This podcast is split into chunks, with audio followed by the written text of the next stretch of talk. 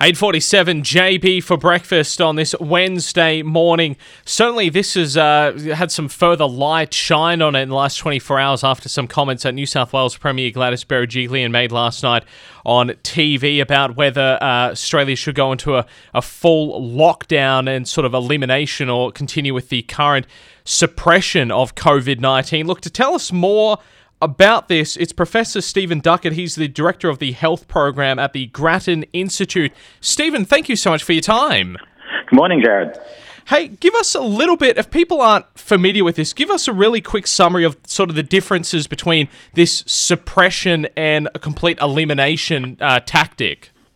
So, uh, if, if, I contrast Western Australia and New South Wales, so Western Australia uh, hasn't had any local transmission of uh, coronavirus in the last couple of months. And so they have basically achieved elimination. Uh, they're now able to lift all the restrictions and say, we know there's no virus out there circulating, and so things can be a, a, a bit more relaxed. On, in contrast, New South Wales has uh, got uh, in the teens, 15, 17 local transmissions. Possibly that's going to go up in the next couple of days as a result of the outbreak in southwest Sydney. And so basically, New South Wales has been following uh, the suppression strategy, which means we try and control the uh, the virus so that our health system doesn't get overwhelmed.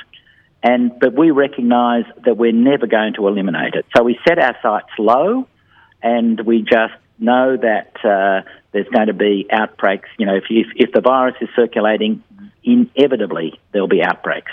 And the outbreaks can be small and able to be easily and locally controlled, or the outbreaks can be big, like they are in Victoria, where you know we're, we're up in the 200s now.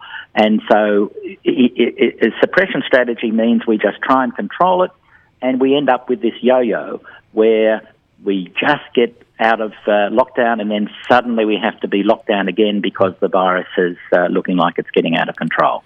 So uh, that the one is you get rid of it and uh, you relax, and the other one is you you know it's circulating and you have to uh, respond to outbreaks with control. And if the outbreaks are local, all well and good.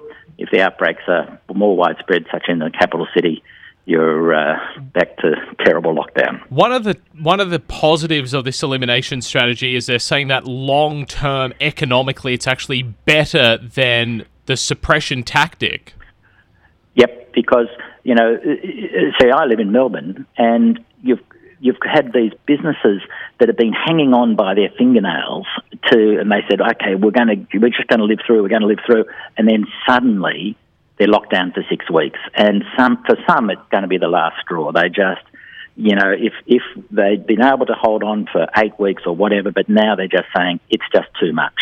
And so this yo-yo approach of on again, off again, on again, off again makes it almost impossible for businesses to plan, and it just stretches on and on and on, and then so the costs add up uh, much more. New Zealand, of course, one of the successful countries at eliminating COVID 19. And the main argument I've heard just from people on the footpaths is that that's all well and good it works in New Zealand with their population size being the way it is. Is it feasible for an elimination strategy to work in a country our size if it was rolled out federally? So, the, so New Zealand is about the same population as Victoria. Uh, so it's a bit smaller than New South Wales. Um, we've achieved elimination in half the country in terms of population. So the, the it's New South Wales, Victoria, and the ACT where we haven't got elimination.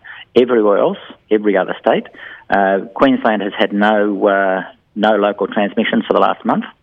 So you know it, it's certainly feasible, and we're so we're not talking about the whole country. We're just talking about New South Wales, and I think uh, in rural New South Wales, I think there's been no local transmissions for for at least a fortnight or so. Uh, obviously, looking into the crystal ball here, where do you think the government will go from here? Do you think it's something that they will adopt, or it's off the table? It's it's it's interesting. The Premier of New South Wales has said uh, that she's setting her sights low. She's not even attempting elimination. In Victoria, I think it's a moot point. The Premier has said, "Yeah, is it really feasible?" But the Chief Health Officer down here has said uh, it's something we should really consider when, when the numbers, when we're not in this current crisis, when yeah. the numbers are a bit lower we should actually say, okay, is it? Are we going to shoot for for the uh, the zero goal? Yeah, love it. Thank you so much for having a chat with us Thanks, this Jared. morning, Professor. Thank you. Thank you very much, Professor Stephen Duckett, and uh, talking about the elimination or the suppression when it comes to COVID 19. He's the director of the health program at the Grattan Institute. 852, this is Shawn Mendes, nervous here at 92.9.